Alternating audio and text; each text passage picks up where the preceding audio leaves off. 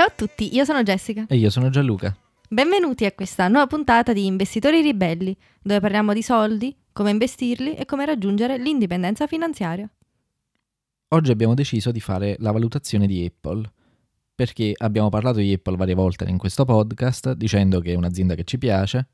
Hanno annunciato di recente che faranno uno split delle azioni 4 a 1, di cui abbiamo parlato nel podcast precedente, e di recente un nostro ascoltatore ci ha scritto la sua valutazione di Apple, chiedendoci aiuto perché aveva difficoltà a calcolare un certo numero. E quindi abbiamo pensato, perché non farla in diretta, visto che abbiamo aiutato questa persona? Piccolo disclaimer, noi abbiamo azioni di Apple, anzi abbiamo ridotto la nostra posizione in Apple negli ultimi tempi. Questo giusto per informazione, e di nuovo vi ricordiamo che questo è un programma di intrattenimento più che altro e sicuramente non è un programma che vuole incentivarvi all'acquisto di Apple o qualsiasi altra azienda, ma anzi è un programma di educazione finanziaria e vi invitiamo a fare la vostra ricerca e decidere da soli se e in cosa investire. Per poter pensare di investire in Apple dobbiamo fare la nostra ricerca allo stesso modo in cui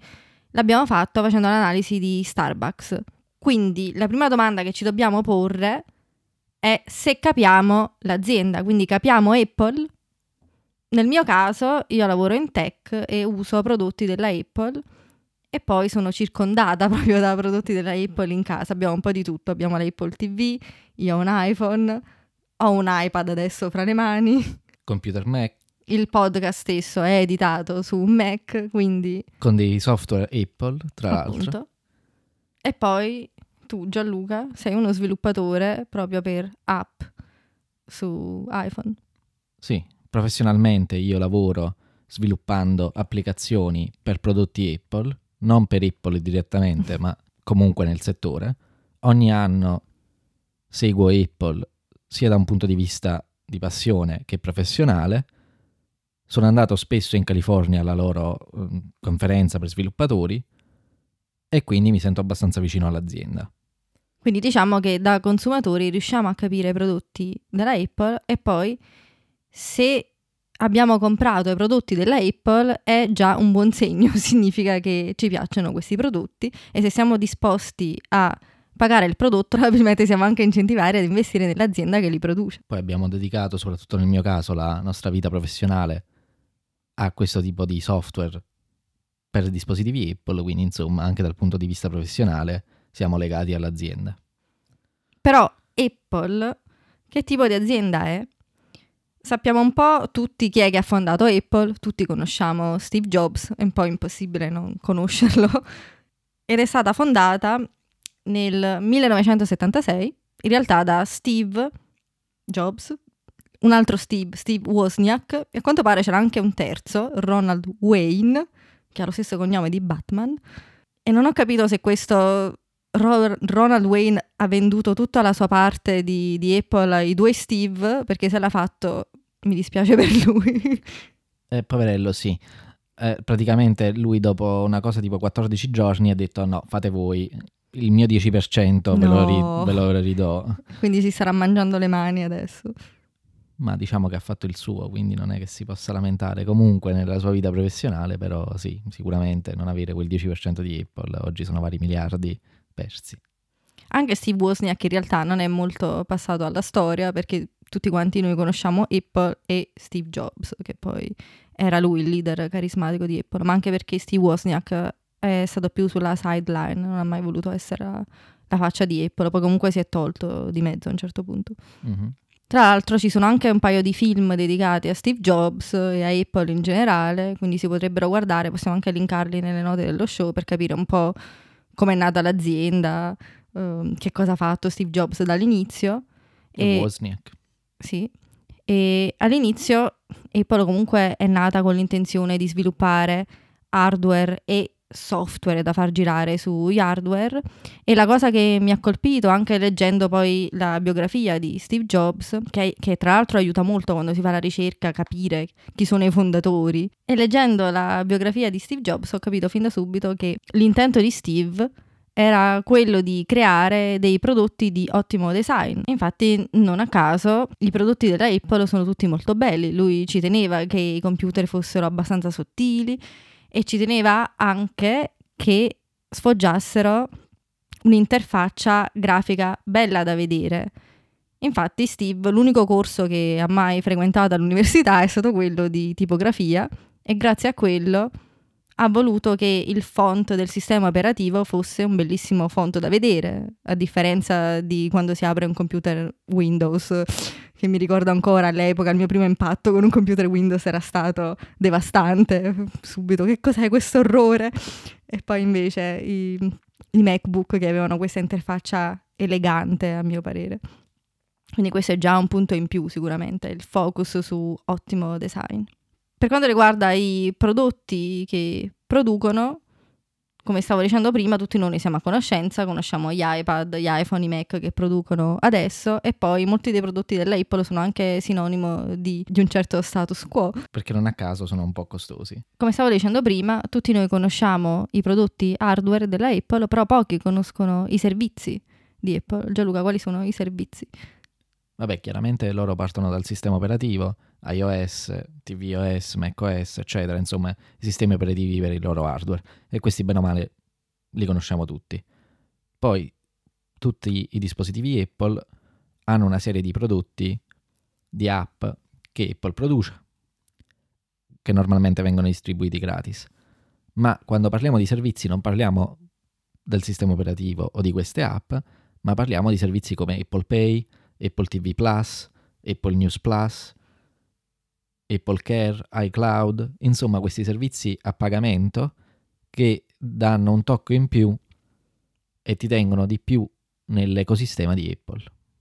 Poi se andiamo a leggere i valori di Apple, che loro stessi annunciano sul sito, come al solito si possono andare a vedere su, nella parte Investor Relations. I loro valori sono prima di tutto accessibility, quindi rendere i prodotti accessibili a persone che hanno delle disabilità. Poi education. Il loro focus è su creare dei prodotti che aiutino i ragazzi a imparare. Per questo, per esempio, c'è un focus su, sulla loro applicazione iBooks, il, l'iBooks Store, che non è tanto nemmeno conosciuta, però loro lo producono e continuano a spenderci soldi proprio perché vogliono incentivare i ragazzi a usare questa tecnologia per imparare gratis. C'è una sezione di iTunes in più che si chiama iTunes University, dove puoi accedere a un sacco di corsi gratuiti universitari. Insomma, loro hanno, investono molto nell'educazione gratuita per tutti. Poi abbiamo environment, quindi si riferisce al modo in cui producono i loro hardware in maniera sostenibile e etica. E hanno appena annunciato anche un programma che porterà Apple a utilizzare soltanto materiali riciclabili e energie rinnovabili entro il 2030, mi pare. Poi abbiamo inclusion e diversity che adesso sta diventando un poco comune a tutte le aziende da avere perché è importante sia a livello di produzione dell'hardware, no? tutta la catena di montaggio, di design, eccetera, sia a livello dell'azienda stessa, di chi assumono, eccetera, loro vogliono, avere, vogliono dare l'opportunità a tutti di lavorare in qualche modo per Apple e di sfruttare i loro prodotti, quindi non vogliono creare nessun tipo di discriminazione né lavorativa né sociale, anzi vogliono aiutare a eliminare queste barriere. Infatti, per esempio, hanno speso 100 milioni per Black Lives Matters, eccetera. Tim Cook è il primo CEO ufficialmente gay.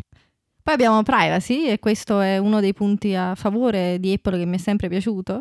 So che Apple ci tiene un sacco a fare in modo che sia tutto criptato e che le tue password non vengano condivise. So che ci sono state un sacco di incomprensioni in passato quando avevano lanciato iCloud, nessuno aveva ben capito come funzionasse, che non fosse sicuro. In realtà i prodotti dell'Apple secondo me sono la cosa più sicura che tu possa avere.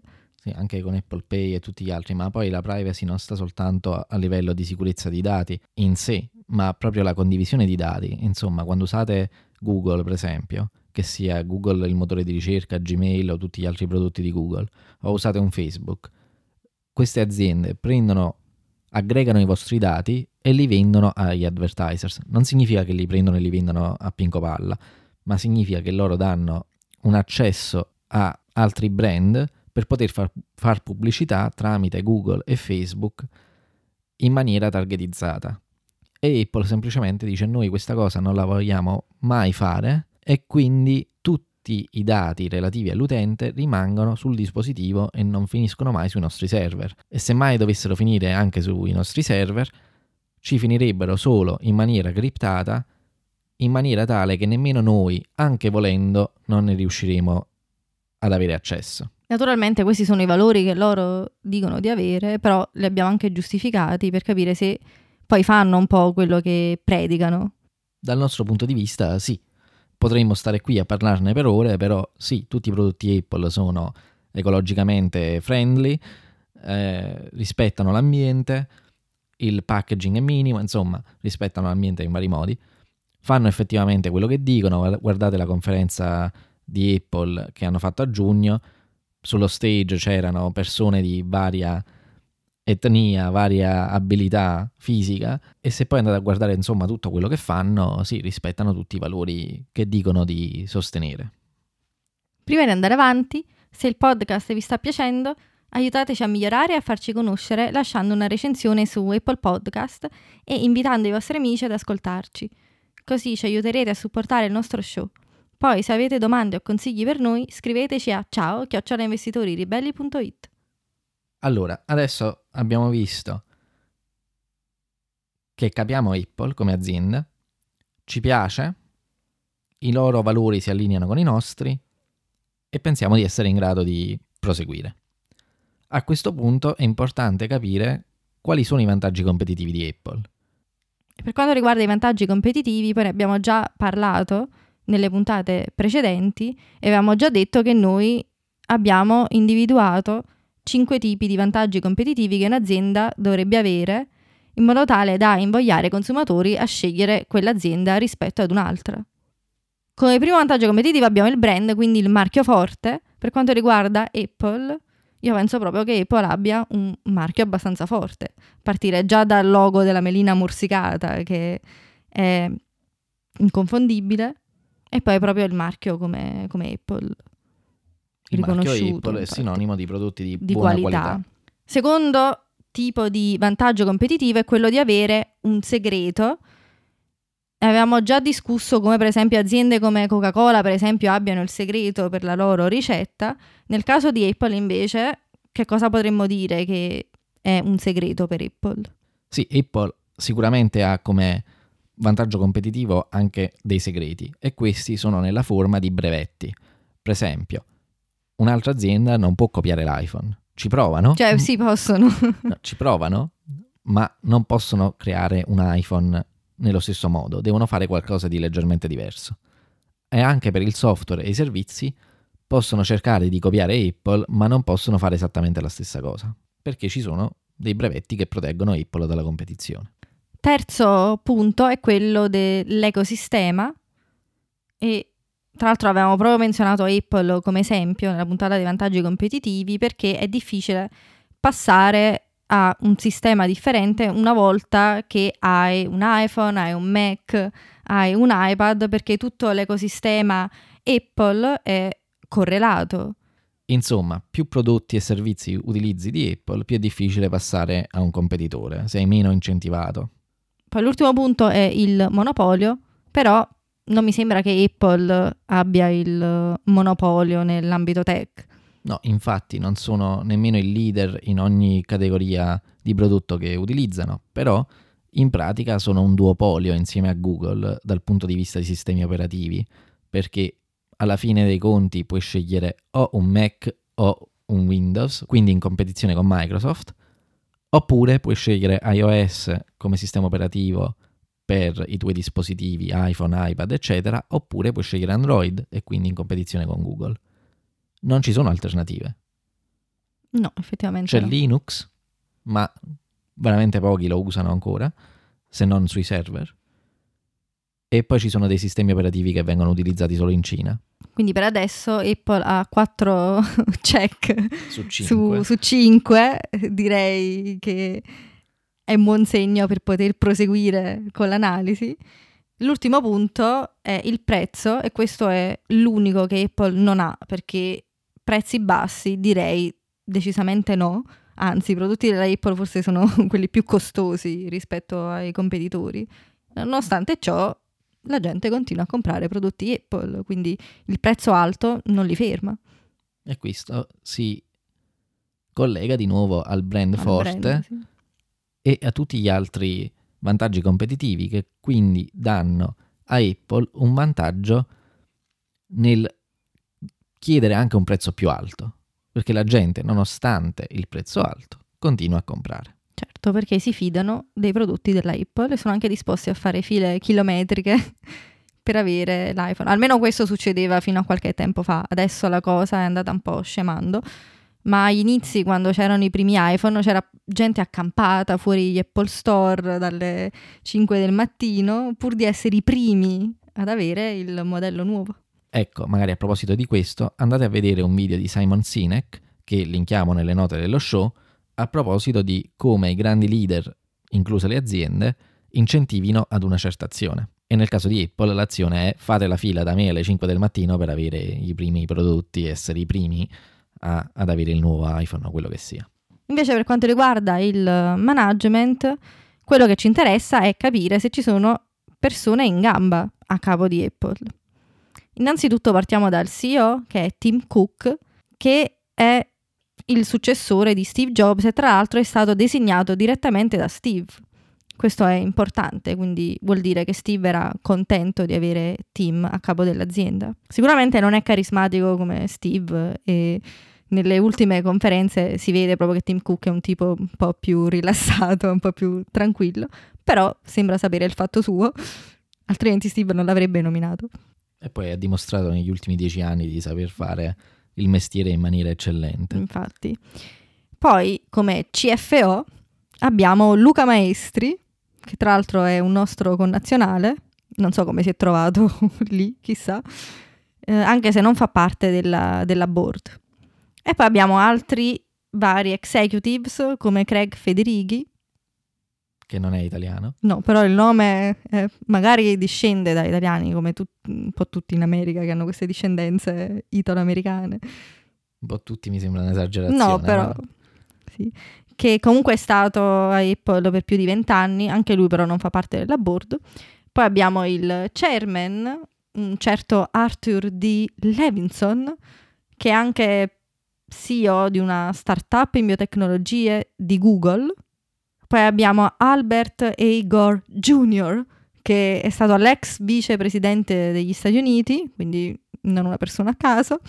Poi abbiamo Susan Wagner, fondatrice di BlackRock, che è uno dei fondi più importanti in America. Fondi di investimento. Fondi di investimento. E poi c'era Bob Iger, un nome conosciuto perché era l'ex CEO e presidente di Disney, che però si è dimesso, tra l'altro si è dimesso da Disney quest'anno. A marzo. Eh, e quindi ha senso che si sia dimesso anche da Apple, probabilmente per andare a sussaggiare il cocktail alle Bahamas.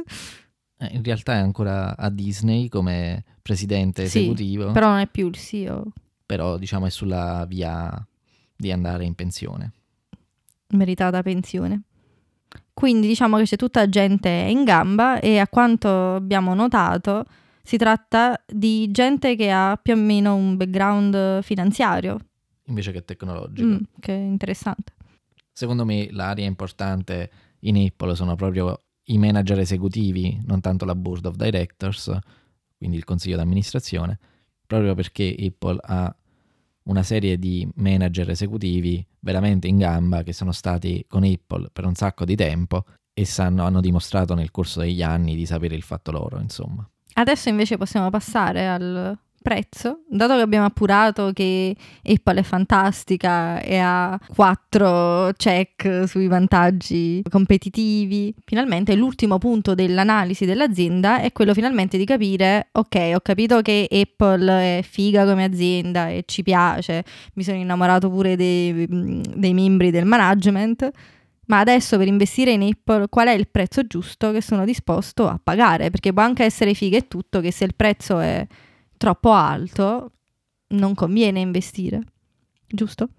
Esatto. In realtà c'era uno step intermedio che avremmo dovuto fare, che è quello di andare a vedere se i manager di Apple abbiano fatto un buon lavoro dal punto di vista fiscale, ma ne parliamo adesso nel prezzo.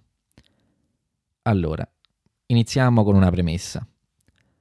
Le valutazioni che faremo adesso di Apple sono basate sul fatturato del 2019, pubblicato a ottobre del 2019 come parte del loro rapporto annuale. Non andiamo a vedere i dati passati se non per il tasso di crescita. Quindi c'è questo bias sui risultati del 2019 che dovete tenere in considerazione. Poi, poiché Apple è l'azienda più grossa dal punto di vista di capitalizzazione di mercato del mondo, vogliamo fare tre calcoli invece che uno, usando un tasso di crescita diverso ogni volta. Quindi faremo prima un calcolo con un tasso di crescita del 5%, poi del 10% e infine del 15% e fra un attimo vi spiego perché. Allora, la prima cosa da fare è andare a vedere se il management ha fatto un buon lavoro dal punto di vista finanziario, come dicevo poc'anzi, e andare a vedere prima di tutto quanto debito ha Apple. Nel caso di Apple, il debito totale a lungo termine è 101 miliardi e rotti. Questo numero da solo non ci dice niente, dobbiamo andare a capire se gli asset di Apple sono sufficienti per coprire questo debito. Allora, andando a vedere quanti soldi hanno in banca, in banca hanno 49 miliardi, quindi già la metà del debito, buon segno. Andiamo a vedere che altro hanno e ci accorgiamo che tra gli asset correnti e quelli non correnti hanno anche delle marketable securities, praticamente sono bond e azioni di altre aziende che possono disporsi o pro- entro 12 mesi o entro i prossimi anni, del valore attuale di circa 157 miliardi. Quindi già solo questo copre più che a sufficienza tutto il debito che hanno. La maggior parte di questo mi aspetto siano bond, principalmente del governo e di altre aziende, ma principalmente del governo, e quindi praticamente abbiamo un debito netto nullo. E secondo me questo, soprattutto in questa situazione finanziaria in cui ci troviamo adesso, con il Covid e una crisi economica che è in corso, e potenzialmente non è ancora finita, secondo me è anche un altro vantaggio competitivo rispetto a un'altra azienda che invece magari può essere afflitta da un debito forte. Detto ciò, l'altro numero che ci serve per capire qual è il valore di Apple è quanto spendono per mantenere la barca e portarla avanti. Jessica, come dicevamo nel nostro esempio per il bar, non importa tanto quanti soldi entrano e quanti rimangono in banca, ma importa soprattutto capire quanti soldi mi servono per mantenere il mio bar competitivo rispetto agli altri. Nel caso di Apple, loro dicono nel report finanziario, cercando capital expenditure, che in italiano si traduce come spese in conto capitale, di 7,6 miliardi. Andando a vedere nella balance sheet e nel cash flow statement, troviamo anche che hanno speso 10 miliardi per immobili, impianti e macchinari. Di questi 10 miliardi però c'è una parte che effettivamente serve per mantenere competitiva Apple e una parte che invece serve per la crescita futura di Apple.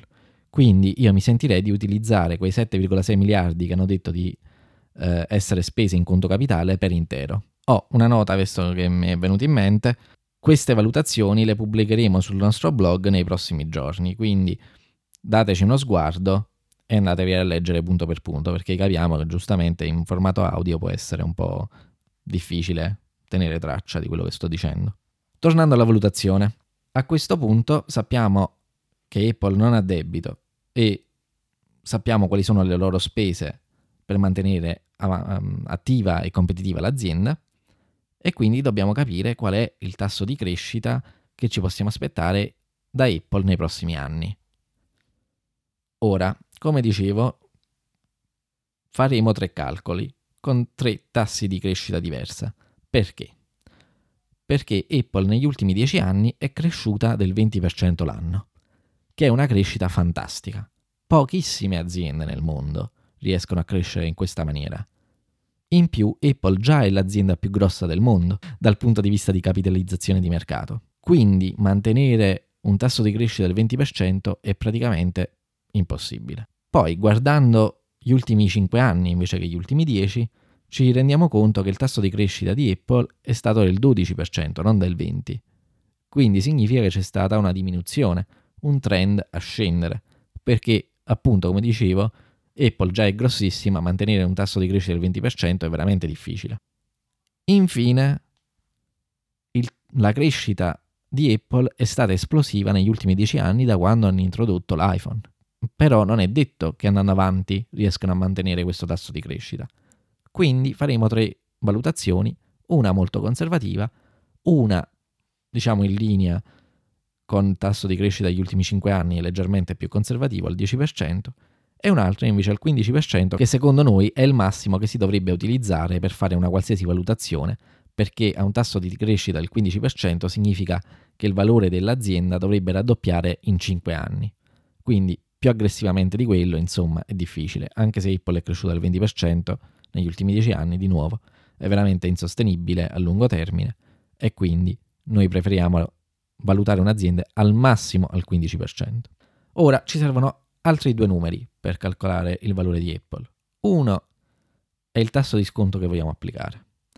In questo momento i bond del governo americano danno una rendita dello 0,65% anno, praticamente in nulla. Ah wow, quindi diventi proprio ricco con i bond del governo. infatti, quindi noi vogliamo utilizzare un tasso di sconto che è praticamente pari a quello che vogliamo aspettarci come inflazione, quello che ci aspettiamo che sia l'inflazione futura, che secondo noi sarà intorno al 3% reale. Speriamo, questi chiari di luna, non saprei. E in teoria eh, il tasso di inflazione registrato è tra lo 0 e l'1% anno. Sì, però poi andando a vedere i prezzi reali di beni, ci rendiamo conto che non è davvero così. Poi soprattutto se in America il Fed continua a stampare soldi senza fine, non lo so come andrà a finire. Però, per esempio, quello che posso dire è che già qui in Inghilterra abbiamo notato come i prodotti al supermercato siano aumentati anche del, del 100%, a dire la verità. Ecco, insomma, guardando in pratica quello che è successo ai prezzi delle cose, ci rendiamo conto che i beni di prima necessità e quelli che la gente vuole sono aumentati di prezzo e invece molti dei beni che sono meno consumati invece hanno visto il prezzo calare. Quindi vogliamo essere conservativi col tasso di inflazione, però comunque tenerlo in considerazione e secondo me il 3% è una figura conservativa.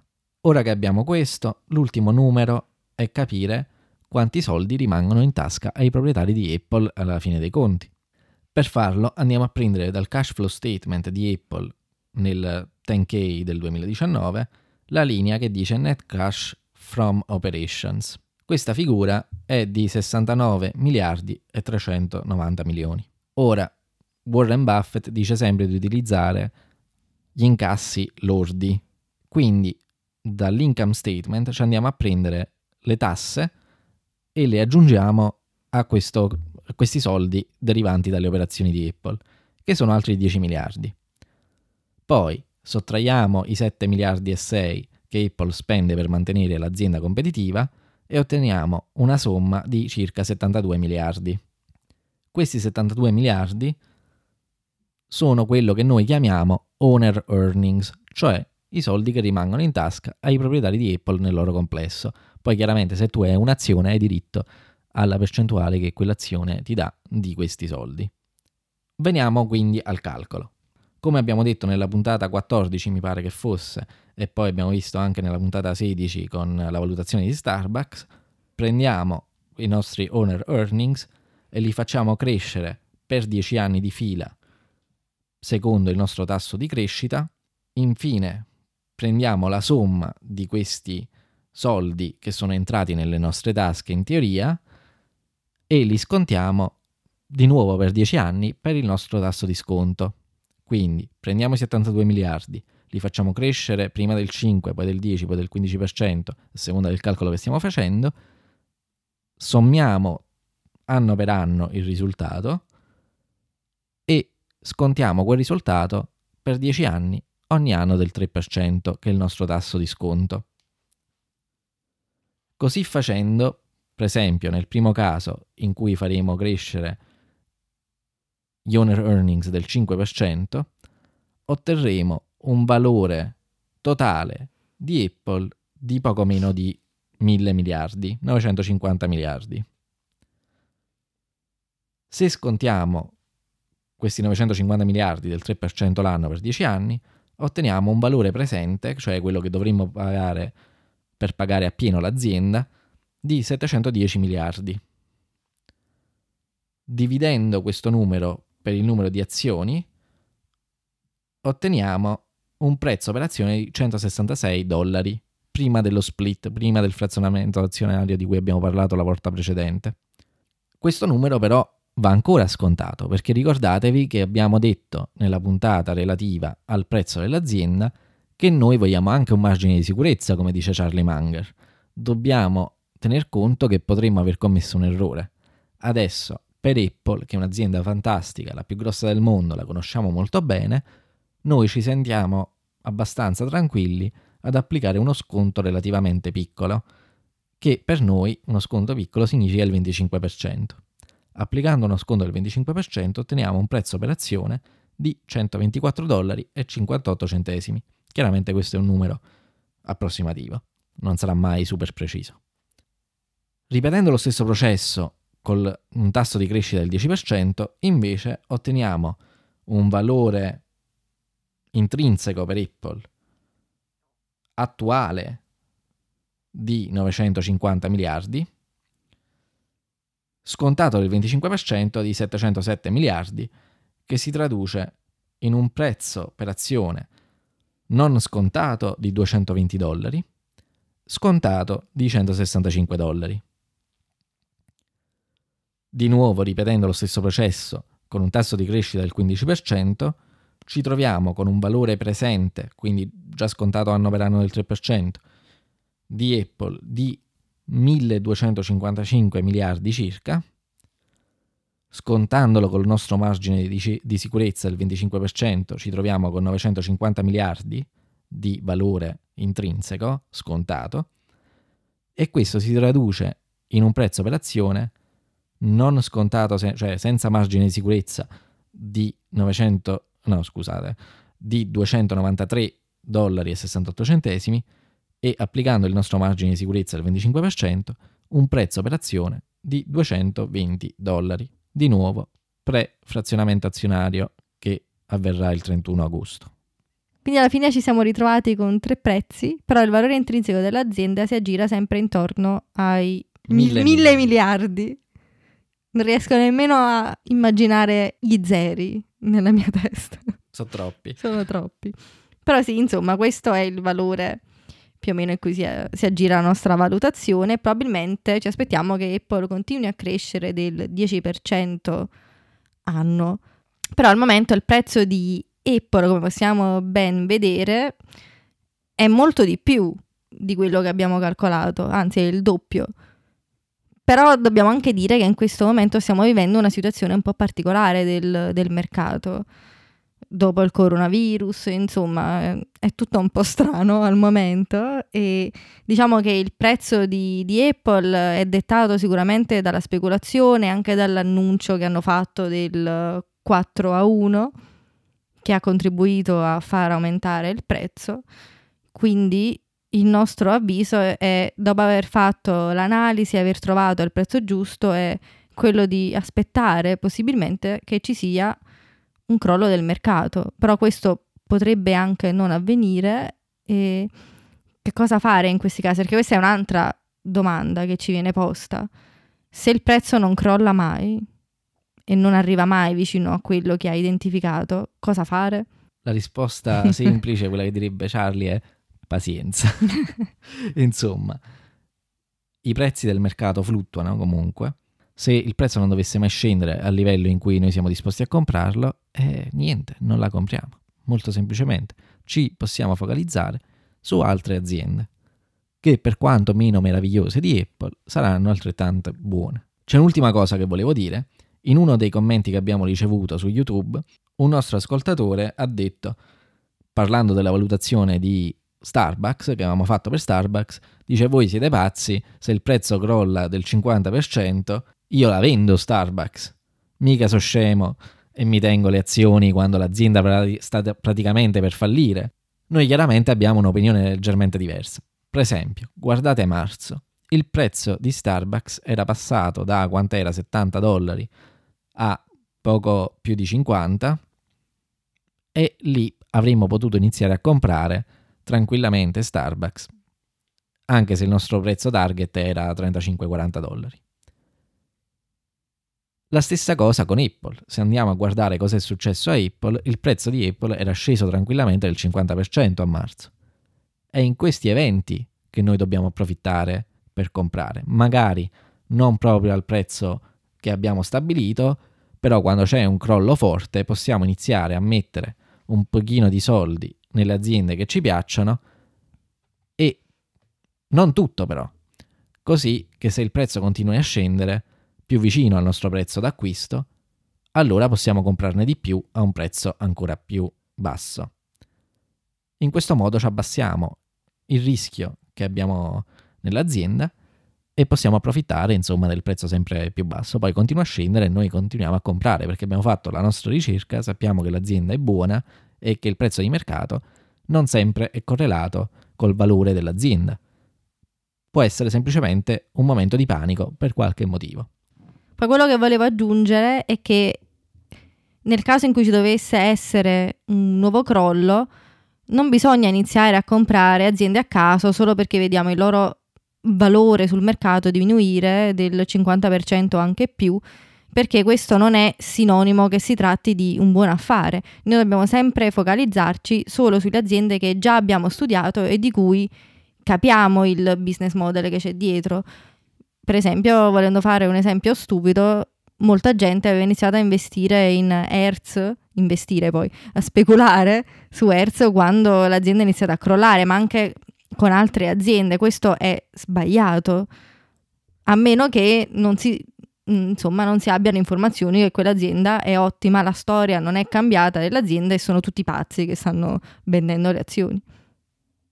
Oppure l'altro motivo per cui potrebbe essere valido comprare azioni di un'azienda come Hertz, che aveva dichiarato bancarotta, tra l'altro, e eh, non è che ci stiamo inventando niente qui. È proprio per speculare. Allora, se uno lo fa con l'intenzione di speculare, dice ah, metto i soldi in Hertz, se li perdo non fa niente perché sono eh, soldi che posso perdere, però se la, questa teoria che ho si avvera, allora magari il prezzo raddoppia, magari riescono a uscire fuori dalla bancarotta, quello che è, allora poi guadagno dei soldi allora bene, però fatelo non con, vostro, con il vostro capitale principale, ma fatelo con uh, veramente gli spicci. O non fatelo proprio. Meglio ancora sì, non fatelo proprio, perché veramente rischiate di perdere soldi, anzi è quasi una certezza. Va bene, direi che abbiamo detto tutto, quindi fate anche voi la vostra ricerca su Apple. Non prendete comunque i nostri prezzi come verità assoluta, però vi abbiamo dato comunque delle indicazioni, poi magari andate a leggervi anche il blog post per leggere meglio tutti i numeri in maniera dettagliata. Benissimo, allora per questa volta è tutto. Ciao! Grazie per aver ascoltato Investitori Ribelli. Se questo episodio vi è piaciuto e volete avere più informazioni sul podcast, leggere le note dello show con link di approfondimento e altre risorse utili, oppure per ascoltare altre puntate, visitate il nostro sito web all'indirizzo investitoriribelli.it. Soprattutto ricordate di iscrivervi al podcast nella app Podcast di Apple su Spotify oppure nella vostra app preferita. E per rimanere sempre aggiornati, iscrivetevi alla nostra newsletter su investitoriribelli.it. Vi ricordiamo che Investitori Ribelli non è un programma di consulenza finanziaria tutti gli argomenti trattati sono da considerarsi contenuti generali a scopo educativo ed informativo. Pertanto, non costituiscono né sostituiscono la consulenza di un esperto finanziario. Prima di prendere alcuna decisione finanziaria, assicuratevi di esservi accuratamente informati. Questo podcast è solo per la vostra educazione ed intrattenimento e speriamo che vi sia piaciuto.